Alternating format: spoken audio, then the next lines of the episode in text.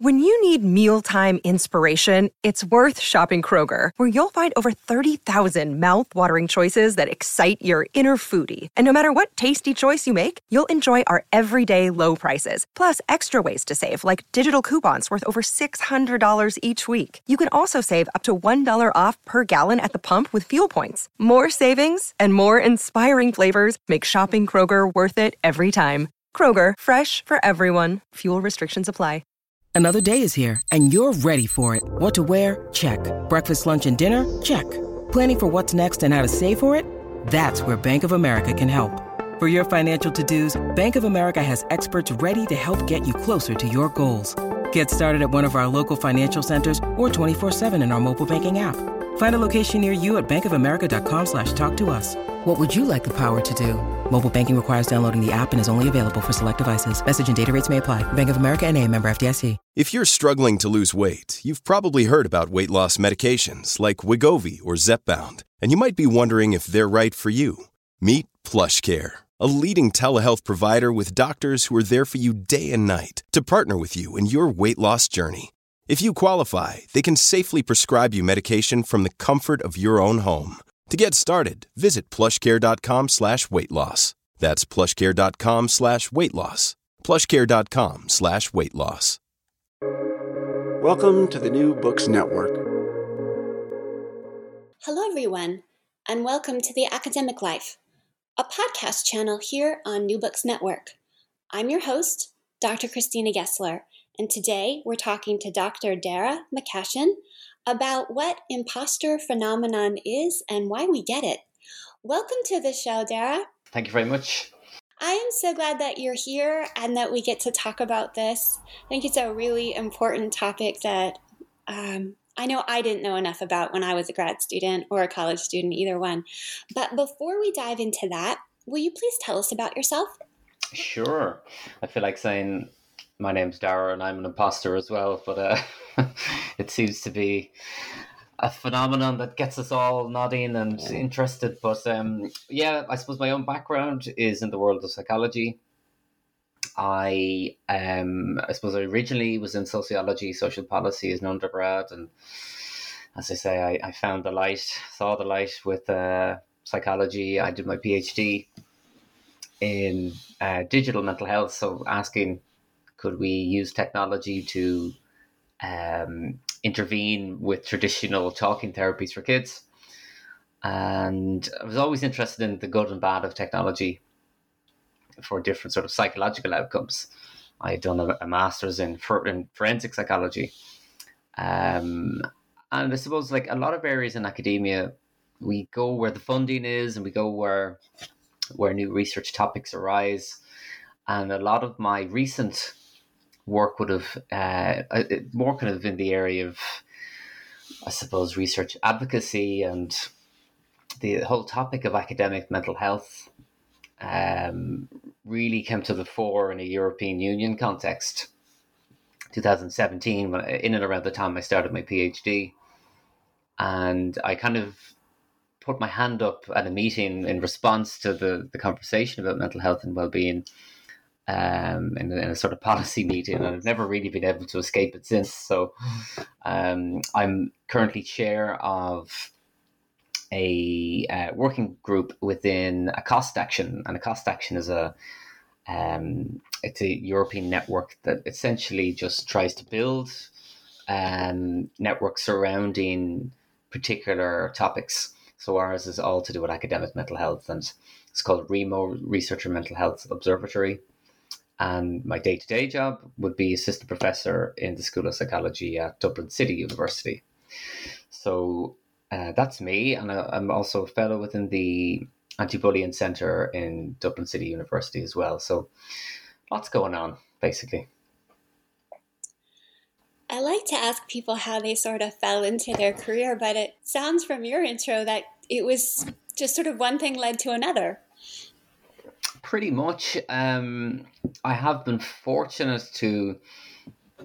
Um, I, I, I think just post PhD, um, things went kind of linear uh, in ways that I was told they wouldn't. So I'm very privileged and honored to have had that pathway. Um, but I suppose prior to um, my PhD and, and masters, I, I, was very much unsure as, as, to whether I wanted to be involved with psychology. But no, I mean, I mean, I, I'm always keen to to to I suppose source opportunities and and and bring together disciplines and networks, and um, I think that's where I derive a lot of my own passion and excitement, which can often get lost when you're in the the rigmarole of academia and the, the admin and whether there's an imbalance with teaching and research and funding and the usual things that that can weigh heavy on on particularly early career academics. Um, I've I've I've tried to find a balance there. You said a few moments ago that you were tempted to introduce yourself by giving your first name and saying, I'm an imposter. Um, is that something that you've ever done with in any of the programs that you're in? Is that something that you encourage people to just out yourself? kind of, in a way. I mean, I suppose the uh, well, the, the first thing I, I, always say is like I'm not a professional clinician. Um, granted, a lot of people in the academic world will be aware of this. You know, just because you have a specialism in a in a in a topic at PhD level doesn't make you a dispenser of professional advice. Uh, but sometimes that message can get lost. But at the same time, what I do like to do in in talks to do with this this particular topic is pretty much do something like you suggested. I mean, uh, I remember I was I was looking through my slides for a talk that I did on on imposter phenomenon last July, and I actually had a slide that said. Um, and I, I stole this ethically because uh, I asked him, Dr. Hugh Kearns, uh, who's an educational psychologist that does a lot of kind of um, intervention type work with with academics and PhD students. Um, and he does this thing, and when he walks into a room or when he's given this talk, he'll say, "And of course, there is one imposter here today. I'm not sure if you saw them on the way in." Um, you know, really and truly, it's a, an amazement to me that they haven't been found out. Uh, and he just does this. He builds it up and builds it up to, uh, to, make the point that if anyone in the room, if your heart rate is increasing, or if you're kind of going, "Oh my gosh, I think that could be me," it's just a very powerful exercise to see that everyone sitting beside you has the exact same experience. Uh, so I, I, remember emailing Hugh asking, "Could I?" Could I use one of his slides? Because um, I was so inspired by that. Because it's very unusual in kind of learning and development or webinar or training sessions to get something so, I suppose, personal and intimate to oneself that is shared across, you know, academic hierarchies, personalities, ethnicities, and so on. This thing that we're initially terming imposter phenomenon is so common and and pervasive that it, it seems to almost go unsaid. So anything that you can do to out yourself as a as a, a self-labeled imposter is very powerful for yourself and others watching.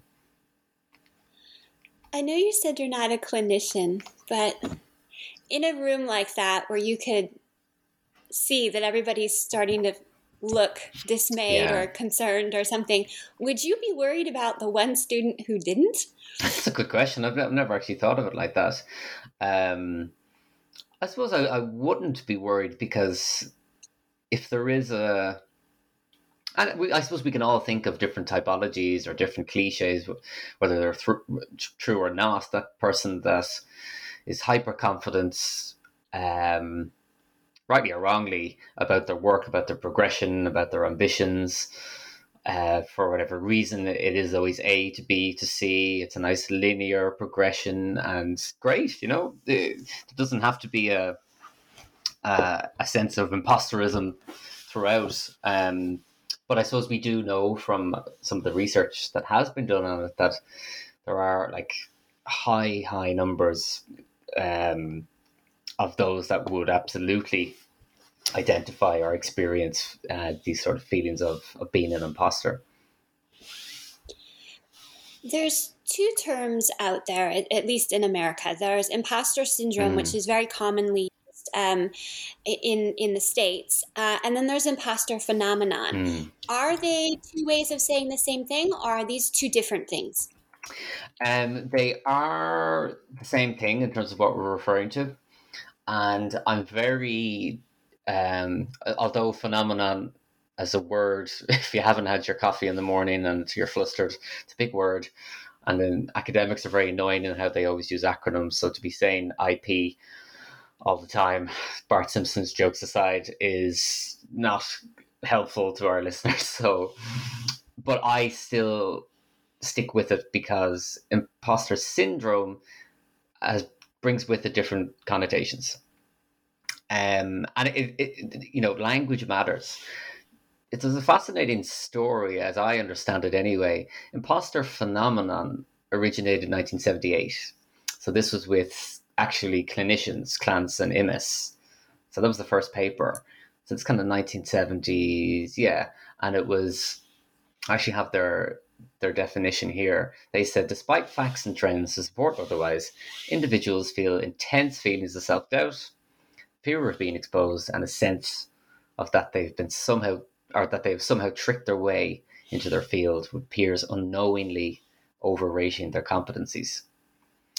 And uh, this was with a predominantly female professional sample, high achieving female professional sample.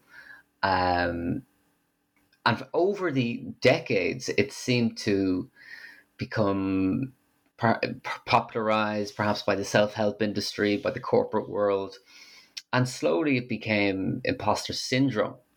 It'd be very interesting to map when and where that happened.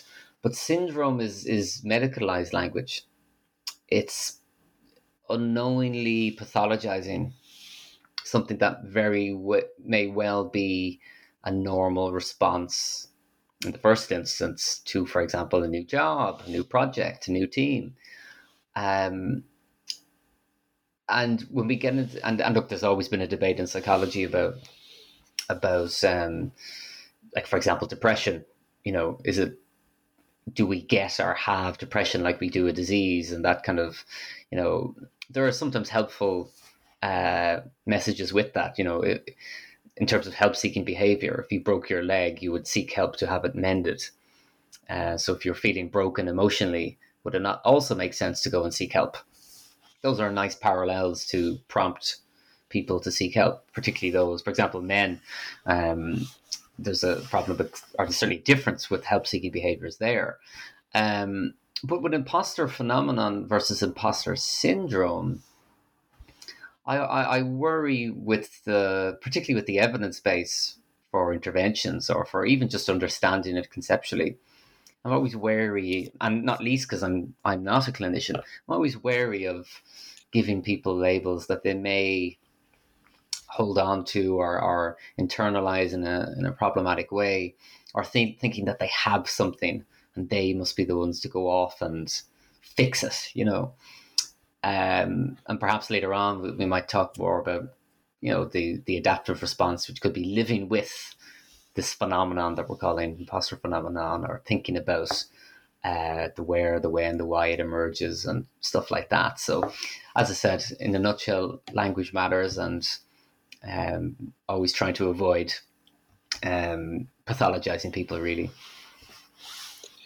It seems like syndrome sounds like it's happening to the individual, and phenomenon sounds like it happens in certain environments. Yeah, it, it, that's true as well. Yeah, I mean, it's more it's more multi-level in that sense, and like anything, most debates in in in in, in topics like this with psychology centers around some people that are focused too much on the individual then maybe some people that focus too much on the organization and then others that focus too much on the environment or the, the governance structures or um, excuse me, more evolutionary perspectives. And you'd be unsurprised to learn that it's likely an in complex interaction between all of these. Um, and that's, a, I suppose, that's another advantage of imposter phenomenon as, as a kind of a catch-all description that we can begin that conversation about what is it then about each of those levels that seems to be cultivating these sometimes very intense and consistent feelings across not just academia. I'm not sure if you've ever Googled imposter and celebrities. There's so many celebrity quotes out there about more or less the same thing. Uh, you, you, could be forgiven for thinking it's a new a new doctoral student or a new professor and a new job. You know, the same feelings are there. Before we dive a bit more into um, some of those things that you've broached as uh, future things we can talk about today, because I would love to, can we describe what it feels like to experience this phenomenon? Yeah. I mean, it's everyone will have their own version of it, I suppose, and, and that original description by by Clancy Imes, um, I hope I'm pronouncing that correctly. It could well be Ime, but uh, just that sense of feeling you're going to be found out. And of course, there'll be different thresholds, uh, you know, really, really intense um, versus kind of like consistently bubbling under the surface. But broadly speaking, it is feeling that, you know, you'll always have an excuse as to why you're you're not good enough and that actually you're a fraud, you just got lucky. Um, so I suppose even in my own my own head or down through the years, that thing I, I that would resonate with me. I would I would I would um, reduce things to what I just got lucky with that funding, and uh, if it was someone else that the, it, they would have done a better project. Um, uh, and language like you know any day now someone's gonna come along and they'll they'll they'll they'll look at the totality of what I've done and they'll finally finally find me out to be the the the fraud or the imposter that I truly am. I shouldn't be here. That that type of self talk. Um, for others, it, might be more comparative. Uh, for others, it might just be uh, really creative ways of discounting actual successes, and that's at the heart of the tension here. That despite objective evidence to the contrary, you still find a way of um, discounting your achievements. And indeed, in kind of Dr. Hugh Kearns' work, uh, I think he has a freely available book on on this ebook rather. Um, and there's a great cycle that he describes that you know if you think of someone that's you know f- fresh out of university and um, if they're kind of feeling that they don't know their place, that they're out of place, and they create a reason, okay, I must go and do a master's to make myself competitive, and then they get the master's, and then they start looking for a graduate position, and they might get that graduate position, and all the while through this journey, they'll be saying, I shouldn't be here. That this is this is too much for me. Uh, I, I have no competencies whatsoever. I shouldn't be here. They're going to find me out any day now, and my boss is going to come in and say, "What? Why are you even here? You you need to get out." So then they create a reason. Okay, now I need to go and do a PhD, or now I need to go and do this course, or now I need to go and get this job or earn this money to kind of overtake this feeling of being an imposter. Um, and it's amazing how how, uh, how creative people get with the the reasoning that they give themselves. It's like, oh, I just got lucky with the masters, or everyone in that course did well, so it's not. But a year or two before that, that person would be would have been obsessing. It's like, I need to get this masters to to get to the next level. So those are among some of the patterns that I've uh, experienced myself, uh, that I've heard from others, um, and no doubt there's there's kind of different iterations of that from from from different fields. For example, it's quite big in in the um, in the medical profession as well. There's some literature there, um, and one of the quotes actually that I used in the talk was by. In fact, I'll, I'll I'll read it to you and see if you can guess who it is. No matter what we've done, there comes a point where you think, "How did I get here? When are they going to discover that I am, in fact, a fraud and take everything away from me. So I like to guess what prominent person that is, Christina. Um, it sounds like it could be anybody. I, yeah. I, I, I, don't, I don't want, want to guess. Who is it? Well, see, I, I always, it's for an academic audience that I would be using the quotes. They're always ridiculously surprised that it's Tom Hanks. Um, that like someone with such consistent uh, competencies in, in, in the movie world that has a outright imposter ridden quote like that. Uh, like when are they going to discover that I'm in fact a fraud and take everything away from me?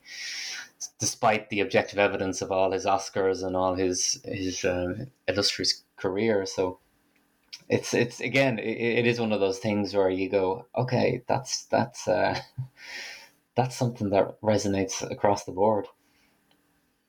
It's um, both relieving and sad. Yeah. um, I'm wondering as I listen, um, is there a physical health consequence? Uh, it sounds like one of the consequences uh, um, is that it robs people of joy and of um, a, an ability to appreciate their own success. Mm. And I'm wondering if there's a physical toll. I'm not aware of specific research that would have looked at imposter phenomenon and like at a causal level with kind of physical outcomes. I mean, one important distinction to make here would be there is an ongoing debate.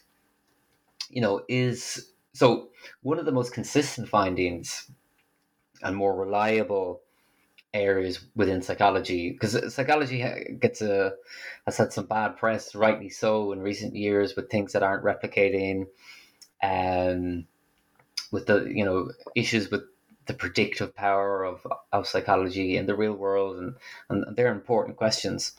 But of the things that that we are confident in the big five personality traits are chief among them. So you know, there's five of them openness, extroversion, conscientiousness, neuroticism, um, and agreeableness. And they really are traits that manifest in weird and wonderful ways in our lives. And we can all think of the person that's really, really high, highly agreeable versus someone that's really disagreeable. If you ever tried to plan a holiday with friends, you'll instantly see these traits in action. The conscientious person wants to plan everything. The other person wants to uh, be a bit more, or the opposite end of that is someone that wants to be a bit more free flowing. One person's highly extroverted, loves the idea of meeting uh, random people, whereas others that would be their idea of their idea of hell. Um, and there is a debate about whether imposter phenomenon is uh, particular manifestation of neuroticism. So neuroticism is is you know the experience the experience of negative emotion in in in, in many different ways, and you know that hasn't really been fully unpacked yet. Um, uh, my sense uh, there has been some good studies showing that unsurprisingly, you know that there is a um, it is highly correlated. So those that have high levels of neuroticism are perhaps more likely to also report experiencing imposter phenomenon. So how this links back to your original question is that if there if there are high levels of neuroticism, which can also uh, be associated with um, uh, different types of anxiety or, or, or, mood issues, that can over time, of course, be linked to um, more physiological or psychosomatic issues. So even the basics of how the nervous system works if we do have a, a barrage of negative thoughts, some of some of which include you know anxiety about the future, um, or some of which might include um, thoughts about one's uh, sense of being an imposter. That over time, for example, increased heart rate, increased cortisol levels, um, or even that sense of fatigue that we get from having to deal with all our intrusive negative and anxiety provoking thoughts. Um, and the more and more you re- you read those quotes, and it was interesting your observation there that you know it's it's relieving yet also sad because there is a lot in in it when you hear someone talk about their experiences. And I remember hearing quotes from from other from other celebrities, and you're kind of going, "God, that is sad." That you know, here's a rock star or whoever that can't enjoy the amazing, unique talents and experiences of a world tour, for example, simply because they think that they shouldn't be there because they're going to be found out. Um, that's you know, if it's heavy hitting for us, imagine what it's like for for their physiological responses. So yeah, it, it would stand to reason that that at a kind of a at a, at a mechanism level that these types of thoughts over time, where they become really intense to the point that they're impacting adversely impacting behaviors, um, there, there, there may well be risks of of um, of more physical responses. But as I said, lots of lots of research still still to be done to establish causal causal pathways. You mentioned earlier on that some of the initial uh, research was um, looking at women, mm. um, and you uh, talked about how men often are discouraged from because of social stereotypes from from seeking help. Um, I'm I'm wondering as there are more conversations such as the one that we're having, um, and there's more research coming out, if more people will be sharing how it felt when they first noticed it. I um, shared with you during sound check um, that um, I mentioned in grad school to a professor that I trusted uh, many of the feelings that that uh, you describe as imposter phenomenon. I didn't know the name for mm. it. I mm. didn't know that it happened to a lot of people. And the professor responded with, Well, if you don't think you belong here, maybe you don't. Mm-hmm. And that was the first and last time that I brought that up. Mm. Um, because I didn't want to be flushed out based on a feeling that I hoped was temporary mm. or manageable. Um, how does normalizing the conversation make it more possible that you can get more research about this? It's a great question. I mean, and it's terrible to hear. And sorry, but before I even answer, I'm curious if, if I could ask, what was your initial res- your reaction, your gut reaction to that comment, or to that response by your professor? Um, that I hadn't expected to be happy at grad school. I had expected it to be meaningful. Right. And so um, I didn't feel like there was a point in continuing the conversation with the professor, but it also shut down for me probably more realistic avenues to open that conversation, such as talking to other grad students about whether or yeah. not they were feeling that way and finding someone who could normalize it for me without fear of, well, maybe you should just quit. Mm-hmm. Which is the right decision for many people, but that wasn't what I was worried about. Should I quit? It was yeah am I doing this right? yeah, yeah. Because if you're being, I've, I've two reactions. One is like if I'm being at my most charitable, um, you know, one could potentially conceive of a scenario where somebody is having really implicit and explicit thoughts of, is this really the right gig for me? such that that may be telling you something and maybe telling the supervisor something. You know, if there's such levels of doubt, maybe that kind of assertive question of, you know, and ideally compassionately expressed, should you be here? Uh, have you really thought about whether this is right for you? And you know, you could understand a, a conversation like that that that may be necessary, uncomfortable and confronting as as it may be. But then on the other hand, uh, in the context of the high prevalence of, of, of imposter phenomenon and what you're kind of now understanding as being constellation of, of all those kind of factors and um, and feelings of of imposterism. Um, I, I think the normalization of it is is is the first step in I suppose in a very therapeutic sense, although it's not necessarily intended as such, just being able to sit with it. And, you know, even in getting into, I, I, this is another area I've just kind of fell into. I, am I'm, I'm in the process of kind of uh, designing a study on it to, to, to understand its, its prevalence and how it manifests with personality. But um, when I've discussed it in the context of it arising in our Remo COST Action network, I kind of set about reviewing some of the literature on it and doing a little webinar on it. And it just kind of grew from there. And one observation I have is, particularly post pandemic, when everything went finally back to in person, um, you would describe the phenomena.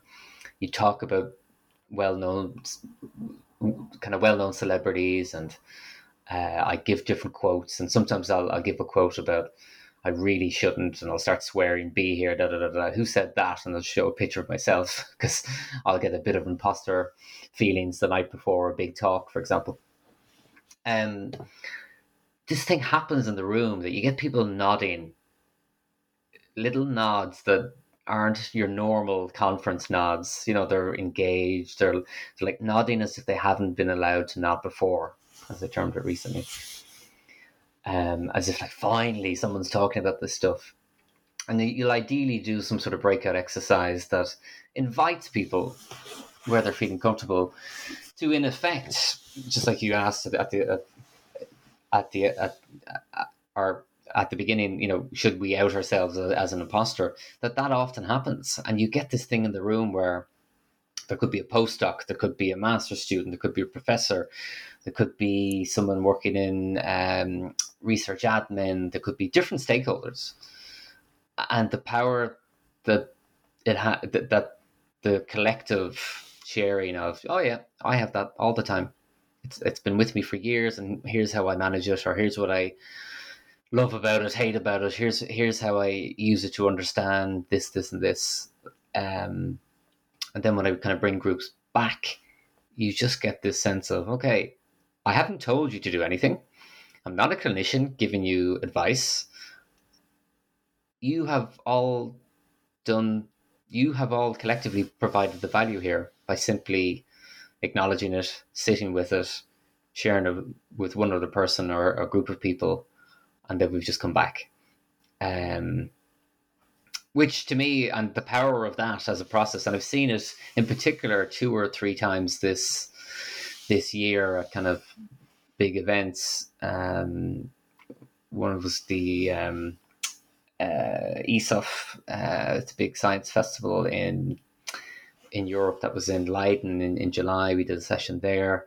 There's another session we did in Porto, and then just kind of small, and, and then also the, the webinar that, that we did with Remo, kind of so in total a few hundred people, but just seeing that manifest is just incredible.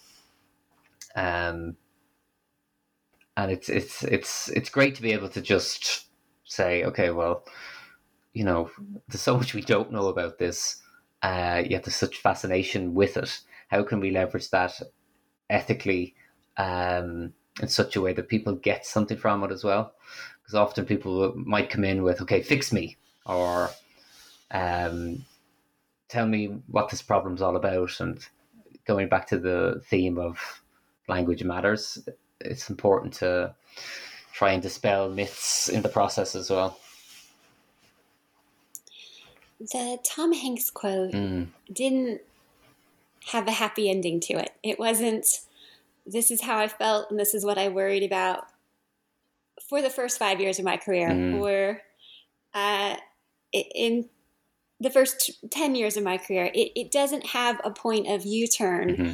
um, where he started to feel ownership of his career and it doesn't have a resolution of but then one morning i woke up and had confidence is there a, an intervention whether um, on a personal level or in a group level that that can help people or once you get imposter phenomenon is it yours to keep yeah it's, it's good phrasing that you use there i mean if you if you take it in, in two ways i mean there are a multitude of um, kind of self-labeled effective interventions out there that haven't really been tested.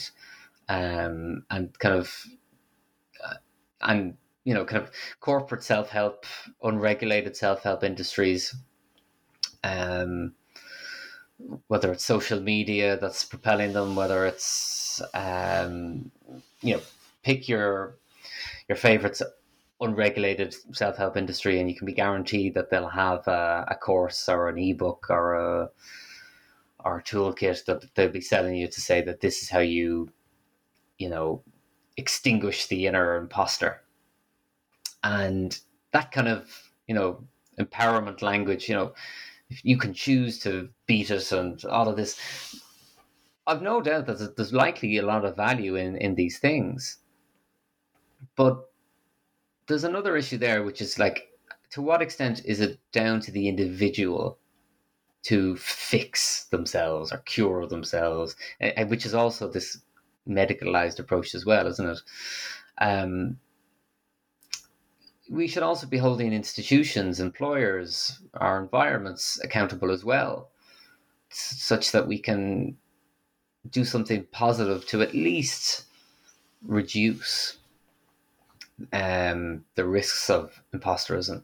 But the second part of your question there about kind of, you know, is it always going to be around? I think that's a useful way to think about it. Um, and, and interestingly, when you when you listen to people that you know are aware that they have high levels of trait neuroticism, that they've experienced and regularly experienced throughout their life bouts of anxiety, um, and they often talk about almost befriending it or like understanding it that like this will likely never fully go away so how do I manage it? How do I kind of create a space where I know what my risk factors are, I know what my protective factors are.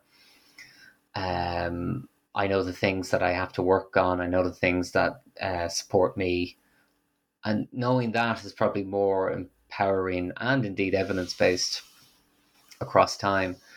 Um, so I know there's a lot in that, but um, I suppose, in short, the from an evidence based point of view, the types of things that, that, that people do use to understand the the um, the many ways that the imposter phenomenon manifests uh, would be, for example, co- cognitive behavioral interventions, CBT, uh, cognitive behavioral therapy, understanding specifically for you what is it between your thoughts, your feelings, and your behaviors?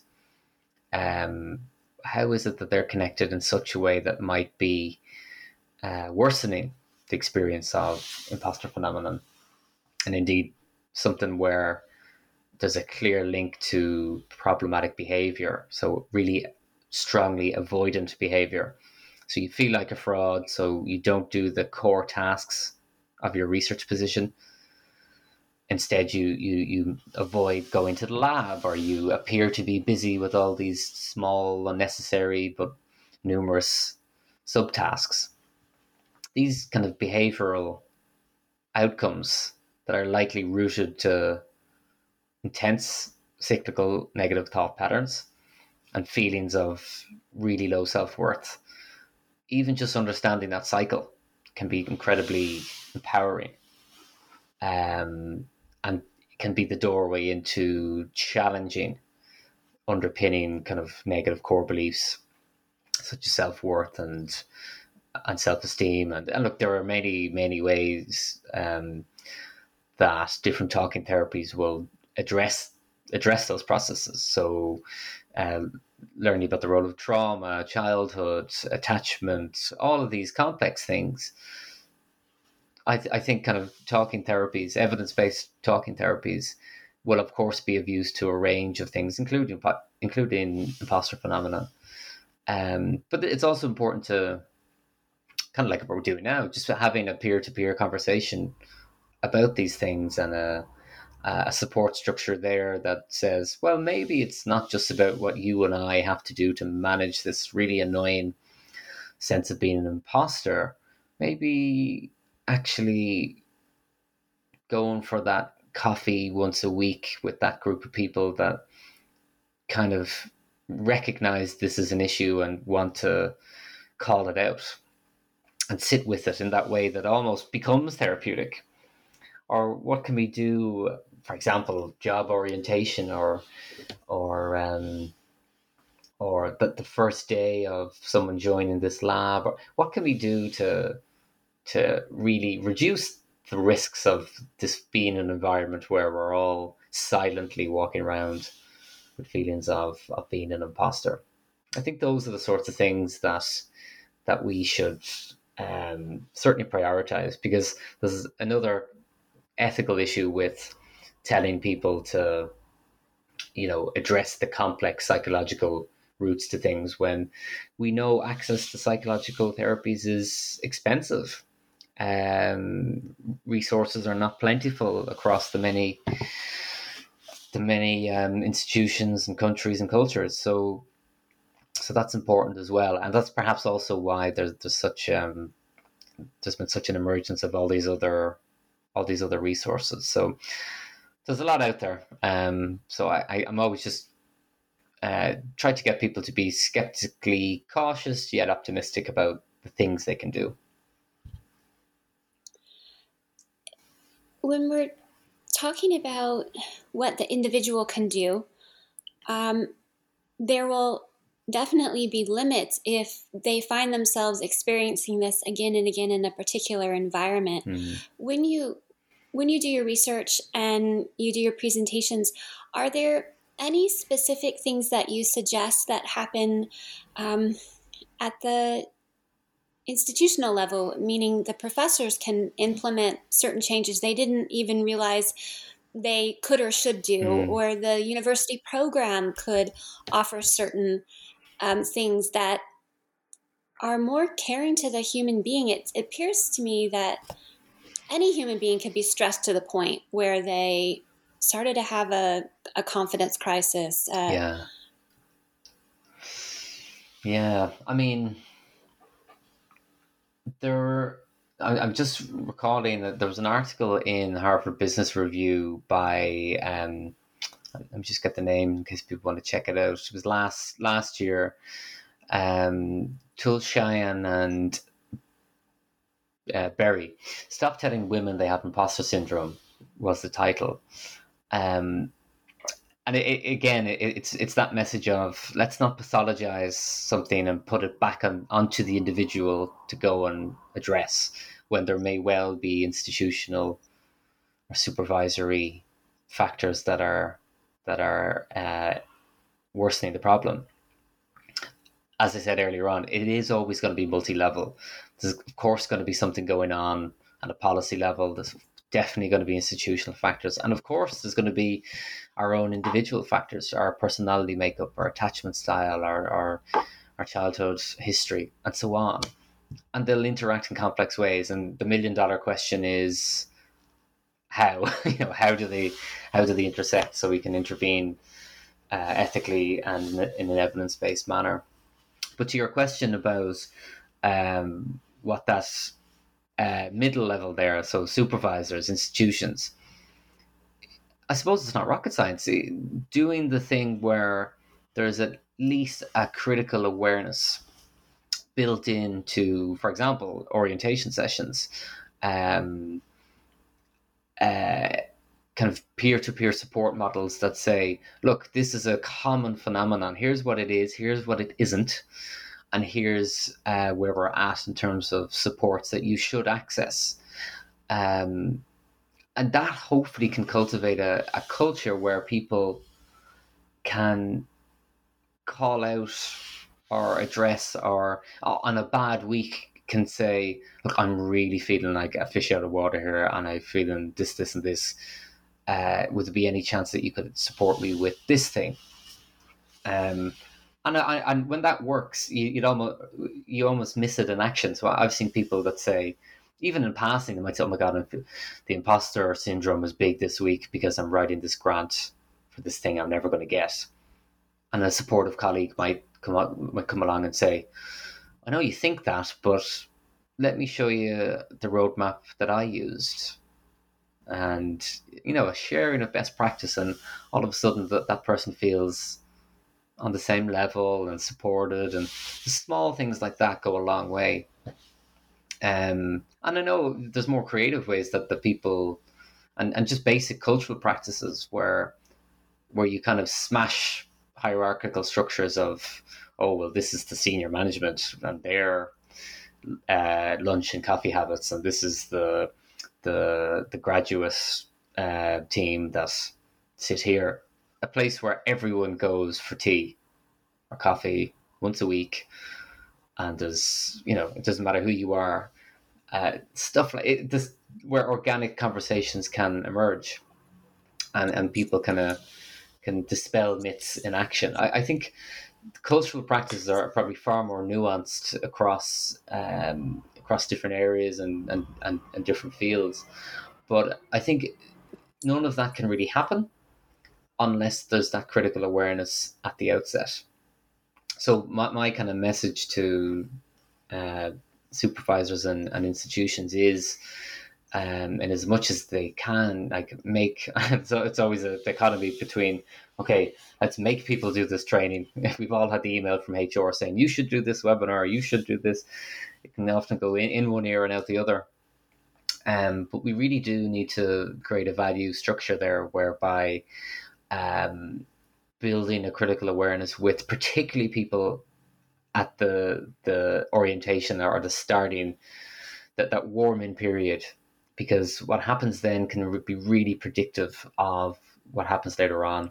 So even even harking back to your your example that you kindly shared about disclosing those feelings to a supervisor, uh, it would be great that that supervisor would have had a critical awareness as to what might have been occurring for you. So as to use your language, it could have been normalized, and you can sit with it and take a deep breath and be like, okay, that's something I can now at least try to detach from, and I'm not going to internalize it further and and uh, and experience um, even more negative consequences. So um, those would be my initial thoughts. You've talked to us about how language matters and how you've done group work where where people got to do this collective nod along with you and um, does speaking it take some of the power out of it? If we hold it inside and we don't tell anybody we're feeling these imposter feelings, um, but we can we can speak it out the way you have your groups do when you when you leave the workshops. Mm. Do, does that take some of the power out of the hold that syndrome can have or phenomenon can have on you? I think so. Yeah, it, it's that truism of. Uh, what's it? Uh, a problem shared is a problem halved. Uh, of course, extends to this area. And does that quote from? I think it's motivate motivational interviewing. I understand what I say as I hear myself say it. Um, and look, you can think of this with any friend that might have, might be having a problem or might be just in an anxious flurry. That you know you, you have some downtime and, and, and you let them express themselves or you that person has the rant. It's just in ranting. It doesn't necessarily have to be about the content does it? It's just about getting it out and, and making sense as to what's going on. All these things allow that process of awareness for okay i'm not an imposter i just feel like one. Those are just words. But imagine if that's actually assimilated to that person's understanding. I'm not an imposter. I just feel like one. It's the first step in detaching from it uh, and being able to name it for someone that has never named it before could be incredibly powerful. Um, and then being able to express it in weird and wonderful ways, whether they go off and have a few glasses of wine and, and joke about it with the, with the colleague and go, okay, okay, this is what it is, or whether they have a serious conversation with uh, a peer that's um, gone on to do a, a, a, different research project and they can kind of see how it manifests in, in, in, that institution and things they could look out for to to try and uh, fight back against it. There are many things that just by being able to say it we we can um, we can understand it, we can detach from it, and we can allow others to then share their version of it. So those to me seem to be the the the, the obvious advantages of finding safe and ethical ways to let someone express that. What do you hope listeners will take away? Um, I suppose that level of critical awareness that there's nothing wrong with them per se, um, that there are there are things that they can do, and that I suppose, in a nutshell, that they would do something to it to, to maybe start that conversation with themselves or or with others. Uh, and what do you I presume you're going to ask what I meant by that. but... Um, no, go ahead. Well, I, I, I was just thinking. So, if someone wants to start that conversation with themselves or others, it'd be like, I know those feelings that Christina and Darragh are discussing here, uh, and I know I've experienced them. Um, how might how might I challenge them or address them? Because I just thought it was a it was something that is a part of me, or I would hope that the critical awareness of, of hearing about these these the the, the, the, the common nature of imposter phenomenon would help someone begin to try and um, have more control over it, I suppose, without feeling that they're that there's something wrong with them or that it's all about them. That would be one hope, I suppose. What do you hope this episode sparks? Um, I suppose in one ways it would be nice if, if it could just be a bit more freeing for people to be like, okay, it's not it's not just me. You know, at the very least, it's not just me. That in itself can be like uh, for something for something that's such an internalized cognitive process. It's great that you can realize, okay, even the amazing Tom Hanks mm, fancy actors of the world have it, even the esteemed professors across all these disciplines have it or experience it. Um, that free nature would be nice because then that can just allow a bit of pause, that deep breath, and then go, okay, let's see what this is all about for me. Do you think we would relate to each other differently if we realized everybody was feeling insecure? Yeah, that's interesting because like I often wonder is that is that another barrier to to people's lack of disclosure about? And if you think about hyper competitive environments, and academia is that, isn't it? There's a crisis of resources in many areas. And because of that, everyone's competing for a limited pot of funding and a broken reward system and so on. So anything that that, that could signal weakness, uh, if that's even the right word, is dis- is disadvantageous to the individual, and there could be a feeling that even though there's this encouragement to, to disclose a, a, feeling of being an imposter, that maybe that might not resonate with others, or it might appear to the supervisor that this person is is uh, um, is yeah is weak to use that stigmatized word.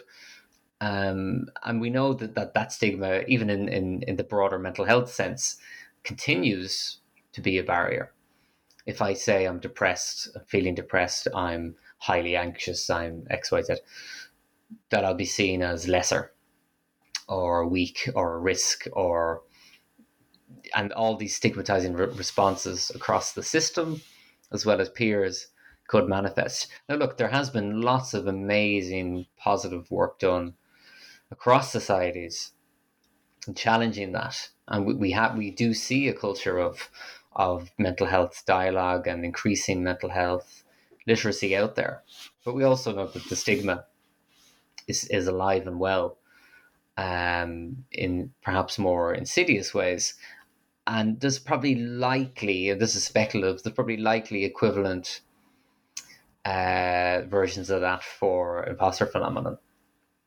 Um, but at the same time, be, because there's, there's so much uh, uh, commonality amongst professions and different uh, levels of professional disciplines, there's likely a very safe level where people can say, um, yes, look, this is a thing and this is how we can address it and this is how we'd be happy to, to start that conversation. So the, um, I think that would be one kind of happy common ground for for any area, whether it's academia, whether it's the legal world, marketing world, whatever, you know, what might be the first conversation that different people from different backgrounds and different uh, stages of their career could sit around and share what imposter phenomenon means or has meant for them.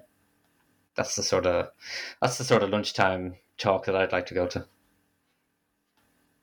Thank you so much for being here today, Dr. McCashin, and helping us understand more about imposter phenomenon. My pleasure. Um, I'm Dr. I'm so glad we did this. I think it's going to resonate with so many people. I'm Dr. Christina Gessler, and you've been listening to The Academic Life on New Books Network. I hope you will please join us again.